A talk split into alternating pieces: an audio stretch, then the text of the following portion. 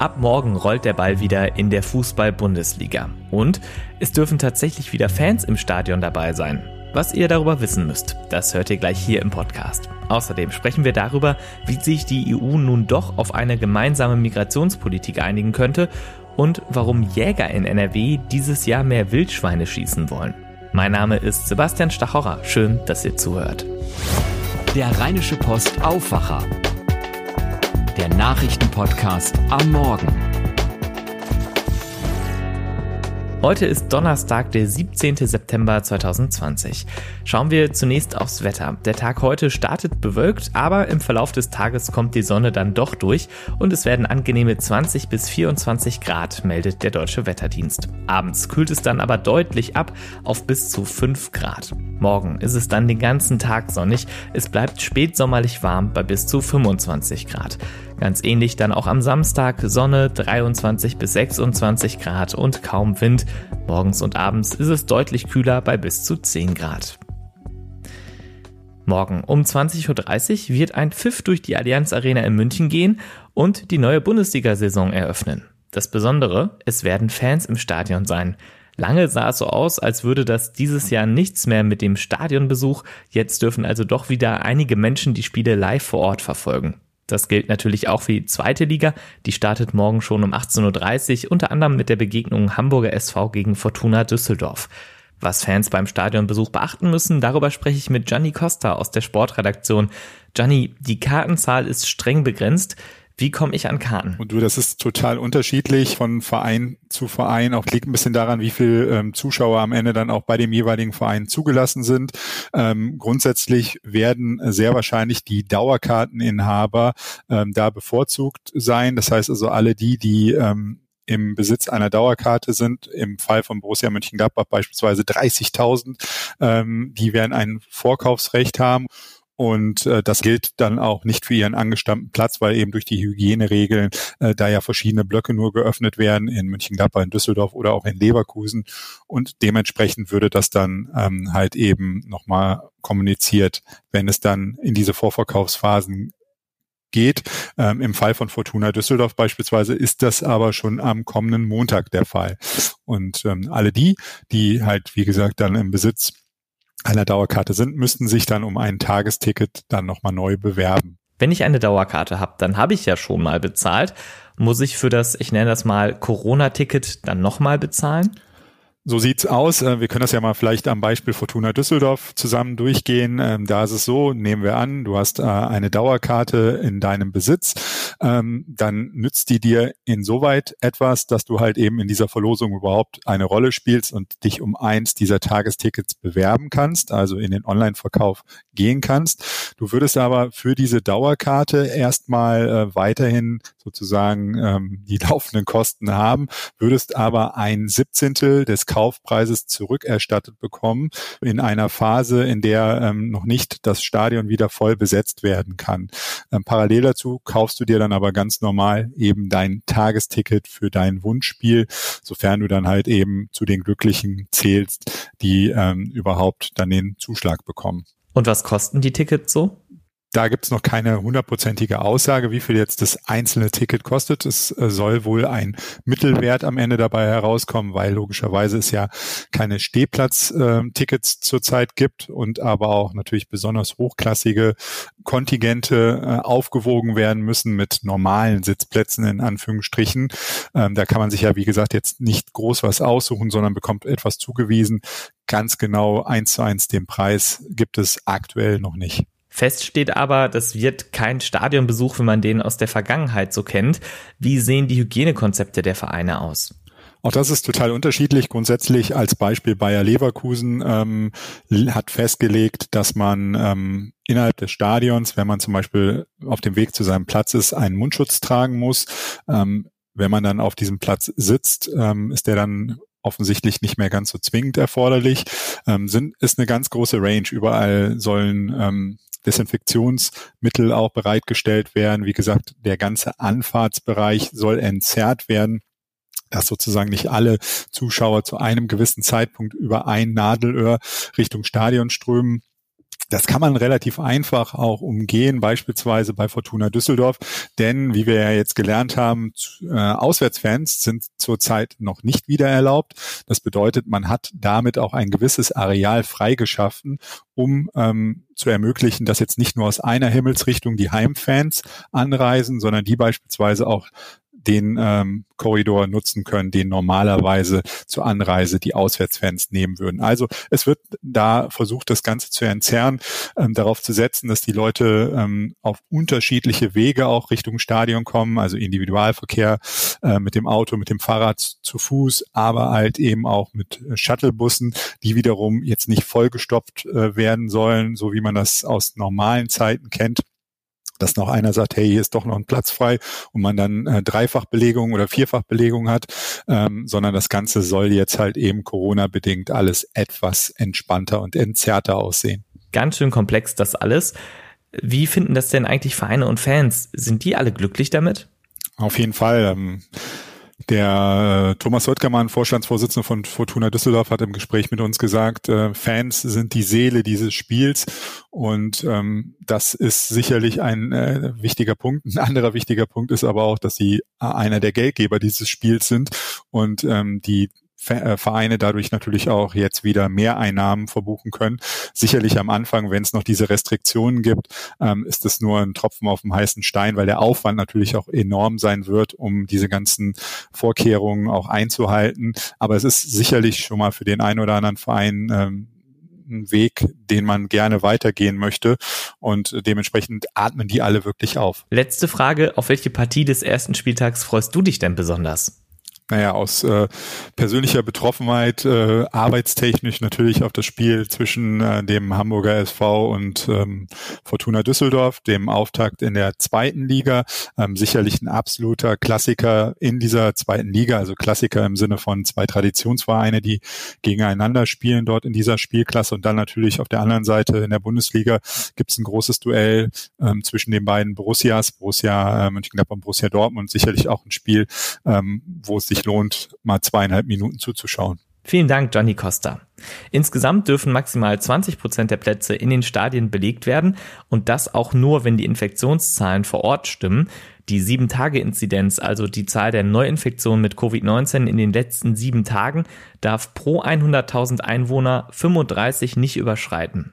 In München, wo morgen im Bundesliga-Eröffnungsspiel Bayern München gegen Schalke 04 spielt, liegt der Wert bei 34. Man hat sich dort deswegen auf einen Kompromiss geeinigt und ermöglicht nur 10% Auslastung. Das heißt, 7500 Fans werden dann dabei sein. Das Thema Migrationspolitik ist in der EU seit Jahren ein Streitpunkt. Die EU-Staaten finden keine gemeinsame Lösung. Aktuell zeigen die Zustände auf der griechischen Insel Lesbos, dass es da gewaltige ungelöste Probleme gibt. EU-Kommissionspräsidentin Ursula von der Leyen erklärte gestern, Zitat, wenn wir alle zu Kompromissen bereit sind, ohne unsere Prinzipien aufzugeben, können wir eine Lösung finden. Heute wollen die EU-Abgeordneten über den Stand der Dinge sprechen. Sarah Gazadeh berichtet für die deutsche Presseagentur aus Brüssel. Sarah, was ist denn derzeit der Stand der Dinge? Also es gibt wohl kaum ein anderes Thema, das die EU so sehr spaltet wie die Migrationspolitik. Seit Jahren gibt es da Streit unter den EU-Staaten, vor allem um die Verteilung von Flüchtlingen. Und diese Blockadehaltung muss jetzt endlich enden, drängen viele EU-Abgeordnete nach dem Brand in Moria, zum Beispiel Manfred Weber von der CSU. Die humanitäre Katastrophe dort vor Ort muss uns jetzt endlich wach wachrütteln, dass bis Ende der deutschen Ratspräsidentschaft eine Lösung der Migrationsfrage gefunden werden muss. Also bis Ende dieses Jahres, meint Weber. Wie realistisch ist das denn, dass man sich jetzt einigt? Jahrelang hat das ja nicht geklappt. Naja, die EU-Kommission arbeitet dran und will nächste Woche einen Vorschlag für einen neuen Migrationspakt vorstellen. Das ist eine Chance. Und Manfred Weber hat ja die deutsche Ratspräsidentschaft angesprochen. An die hat die EU-Abgeordnete Nicola Bär von der FDP eine ganz klare Forderung. Deutschland hat es aufgrund der aktuellen Ratspräsidentschaft in der Hand, jetzt ganz, ganz schnell einen Vorschlag auf den Tisch zu legen. Wir brauchen eine europäische Migrationskonferenz. Innenminister Seehofer und Kanzlerin Merkel müssten das jetzt vorantreiben und nicht schon wieder einen deutschen Sonderweg bestreiten, hat Bär mir im Gespräch noch gesagt. Und wie könnte so eine Reform konkret aussehen? Ja, EU-Kommissionschefin von der Leyen hat gestern schon mal ein paar Einblicke gegeben, in welche Richtung ihre Vorschläge dazu gehen. Sie sagt zum Beispiel ganz klar, jedes EU-Land muss sich beteiligen. In welcher Form hat sie dann allerdings noch nicht verraten. Außerdem will sie, dass die EU und Griechenland gemeinsam ein Flüchtlingslager auf Lesbos führen, wo die EU-Kommission dann auch bei Asyl- und Rückführungsverfahren helfen könnte. Und von der Leyen will unter anderem die Schleuserkriminalität stärker bekämpfen, die Außengrenzen besser schützen, Wege für legale Migration schaffen und eine engere Zusammenarbeit mit Drittstaaten. Wie sie sich das alles im Detail vorstellt und ob sie damit die EU-Länder überzeugen kann, das ist dann natürlich noch die Frage. Vielen Dank, Sarah Gazadeh. Welche Nachrichten es in Düsseldorf gibt, das weiß Charlotte Großer aus der Antenne Düsseldorf Nachrichtenredaktion. Guten Morgen, Charlotte. Schönen Donnerstagmorgen, Sebastian. Bei uns geht es heute um Entscheidungen aus dem Verkehrsausschuss am Abend. Unter anderem werden die Umweltspuren verlängert. Dann hat das Verwaltungsgericht jetzt entschieden, Mieträder dürfen bei uns weiterhin auf Bürgersteigen stehen. Da regen sich immer wieder Anwohner und Fußgänger drüber auf, weil die teilweise kreuz und quer auf dem Boden liegen. Außerdem bleibt unser letztes geöffnetes Freibad, das Freibad Lörrig, noch mal länger offen. Die beiden Umweltspuren auf der Merowinger und der Prinz-Georg-Straße bleiben uns länger erhalten als geplant. Sie enden nun, wie die lange Spur auf der Werstener Straße, erst Anfang Dezember. Das hat der Ordnungs- und Verkehrsausschuss am Abend entschieden. Antenne Düsseldorf-Reporter Dennis Grollmann mit den Hintergründen dazu. Durch die Verlängerung der Testphase sollen mehr Daten gesammelt werden können, um zu entscheiden, wie sich die Umweltspuren auf die Luftqualität auswirken. Im Frühjahr waren alle Umweltspuren sieben Wochen lang wegen der Corona-Pandemie außer Kraft gesetzt worden. Die Stadt wollte wollte damals verhindern, dass viele Menschen mit den öffentlichen Verkehrsmitteln unterwegs sind. Schließlich galt damals noch keine Maskenpflicht in Bussen und Bahnen. Im Januar soll im Rathaus nun nach Auswertung der Daten über die Zukunft der Umweltspuren entschieden werden. Der neue Fahrradparkturm in Bilk kann kommen. Auch diesem Projekt hat der Verkehrsausschuss grünes Licht gegeben. Der Turm wird am Bilker S-Bahnhof gebaut und ist knapp elf Meter hoch. Gegen eine Gebühr können 120 Räder untergebracht werden. Der Verkehrsexperte der Grünen, Norbert Schawinski, ist froh, dass das Projekt nun endlich realisiert werden kann. Es ist gut, weil äh, der Bahnhof Bilk ist ein äh, mobiler Hotspot und da gehört auch ein äh, wirklicher Fahrradparkturm hin. Der Bedarf ist auf jeden Fall da. Geplant war das Fahrradparkhaus schon länger und auch die Kosten sind gestiegen von einer Million auf 1,5 Millionen Euro. Das kritisiert CDU-Verkehrsexperte Andreas Hartnick. Was uns ein bisschen traurig macht, ist, dass das unendlich teuer geworden ist. 13.000 Euro für einen Fahrradstellplatz ist natürlich unendlich viel Geld, aber an dieser Stelle brauchen wir äh, tatsächlich erheblich mehr Abstellmöglichkeiten für Fahrräder. Die Arbeiten zu dem neuen Fahrradparkturm in Bilk beginnen im nächsten Frühjahr und dauern rund sechs Monate. Leihfahrräder dürfen weiterhin auf Bürgersteigen abgestellt werden. Das hat jetzt das Verwaltungsgericht Düsseldorf entschieden. Diese Räder haben immer wieder für Ärger gesorgt. Oft standen sie im Weg und behinderten zum Beispiel Fußgänger. Die Stadt habe es allerdings noch nicht geschafft, extra Parkmöglichkeiten für diese Mieträder zu schaffen, heißt es in dem Urteil. Bei Carsharing-Angeboten beispielsweise sei das der Fall. Dieses Urteil gilt allerdings nur vorerst. Hiergegen kann noch Beschwerde eingelegt werden. Auch wenn es heute weniger warm ist, wegen des schönen Wetters diese Woche bleibt das Loriker Freibad noch etwas länger geöffnet als ursprünglich geplant. Wir können dort jetzt noch bis Sonntagabend unsere Bahnen ziehen. Eigentlich hätte die Badesaison dort schon gestern Abend zu Ende gehen sollen. Wir müssen den Besuch wegen Corona aber nach wie vor online reservieren. Es gibt ab heute zwei Zeitfenster für vormittags und nachmittags. Die Links und weitere Infos dazu stehen auf unserer Homepage antennedüsseldorf.de. Am Unterbacher See bleibt dagegen alles beim Alten, haben uns die Verantwortlichen bestätigt. Die Saison endet dort planmäßig schon am Freitagabend. Das waren soweit die Meldungen aus Düsseldorf. Zum Nachlesen stehen alle Nachrichten auf unserer Homepage antennedüsseldorf.de und zu hören gibt es die Nachrichten immer um halb bei uns im Radio. Vielen Dank, Charlotte Großer. Und das wird heute wichtig. Vergangene Woche ist das IT-System am Düsseldorfer Uniklinikum ausgefallen. Das hatte gravierende Auswirkungen für die Behandlung von Patientinnen und Patienten. So waren etwa nur noch 10 bis 15 Operationen pro Tag möglich, statt normalerweise 70 bis 120. Grund für die Störung war mutmaßlich ein Hackerangriff. Heute beschäftigt sich der Landtag mit dem Vorfall in einer aktuellen Stunde. Im Anschluss berichtet NRW-Innenminister Herbert Reul außerdem über die Bekämpfung des Rechtsextremismus in der Polizei Nordrhein-Westfalen. Gestern war bekannt geworden, dass es ein rechtsextremes Netzwerk in der Polizei geben könnte. 29 Polizisten stehen unter Verdacht, sich in WhatsApp-Gruppen rechtsextreme Inhalte geschickt zu haben. Wir haben im Aufwache-Update gestern Nachmittag ausführlich darüber berichtet. Das Auswärtige Amt spricht neue Reisewarnungen aus. In einigen Regionen europäischer Länder steigen die Corona-Fallzahlen bzw. die 7-Tage-Inzidenz. Daher warnt das Auswärtige Amt nun auch vor Reisen nach Nord- und Südholland. Damit sind auch Amsterdam und Den Haag betroffen. Ebenso gelten die Warnungen nun für die österreichische Hauptstadt Wien und die ungarische Hauptstadt Budapest. Für die tschechische Hauptstadt Prag galt schon eine Reisewarnung. Nun ist auch die umliegende mittelböhmische Region betroffen. In Frankreich gilt ebenfalls seit längerem die Ile-de-France mit der Hauptstadt Paris als Risikogebiet, außerdem viele andere Regionen des Landes. In der Schweiz wurde die Reisewarnung nun auf drei Kantone ausgeweitet. Außerdem fallen unter die Reisewarnungen nun auch Teile Kroatiens und Rumäniens. Wer aus einem solchen Corona-Risikogebiet nach Deutschland zurückkommt, der muss einen Corona-Pflichttest machen und gegebenenfalls in Quarantäne, bis das Ergebnis vorliegt.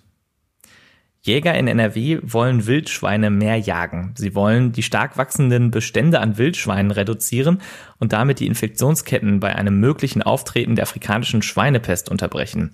Die Schweinepest verbreitet sich seit einigen Jahren in Europa. Sie ist für Menschen ungefährlich. Allerdings tragen Menschen zur Verbreitung des Virus bei, etwa wenn sie Speisereste wie Wurstbrote in der Natur entsorgen. Auf diese Weise können sich Tiere mit dem Virus infizieren. Donald Trump widerspricht medizinischen Experten. Gestern stellte der US-Präsident in Aussicht, schon sehr bald könnten alle in den USA Zugang zu einer Corona-Impfung bekommen. Zuvor hatte der Chef der US-Gesundheitsbehörde, Robert Redfield, gesagt, das sei frühestens Mitte 2021 der Fall. Trump sagte, Redfield hätte wohl die Frage falsch verstanden und würde sich vielleicht nicht mit den Verteilungsprozessen auskennen. Der renommierte Immunologe Anthony Fauci hingegen bekräftigte, dass eine breite Impfkampagne erst ab Mitte 2021 realistisch sei. Inzwischen sind mehr als 195.000 Menschen in den USA an Covid-19 gestorben. Das war der Aufwacher vom 17. September 2020. Wenn ihr uns etwas sagen wollt, Lob, Kritik oder Themenvorschläge habt, dann schreibt uns eine Mail an aufwacher.rp-online.de. Außerdem eine Bitte. Der Aufwacher ist kostenlos für euch. Die Recherche und Produktion kostet natürlich trotzdem Geld. Wenn ihr uns unterstützen wollt, dann könnt ihr das am besten mit einem RP Plus Abo. Damit bekommt ihr dann auch Zugriff auf die Audioartikel und lest auf RP Online die Texte mit deutlich weniger Werbung. Wenn ihr das einmal ausprobieren wollt, dann klickt doch auf rp-online.de-abo-aufwacher. Vielen Dank. Heute Nachmittag hört ihr hier im Feed des Aufwachers dann das Update zum Feierabend. Bis dahin, habt einen schönen Tag. Ich bin Sebastian Stochorer. Macht's gut. Mehr bei uns im Netz www.rp-online.de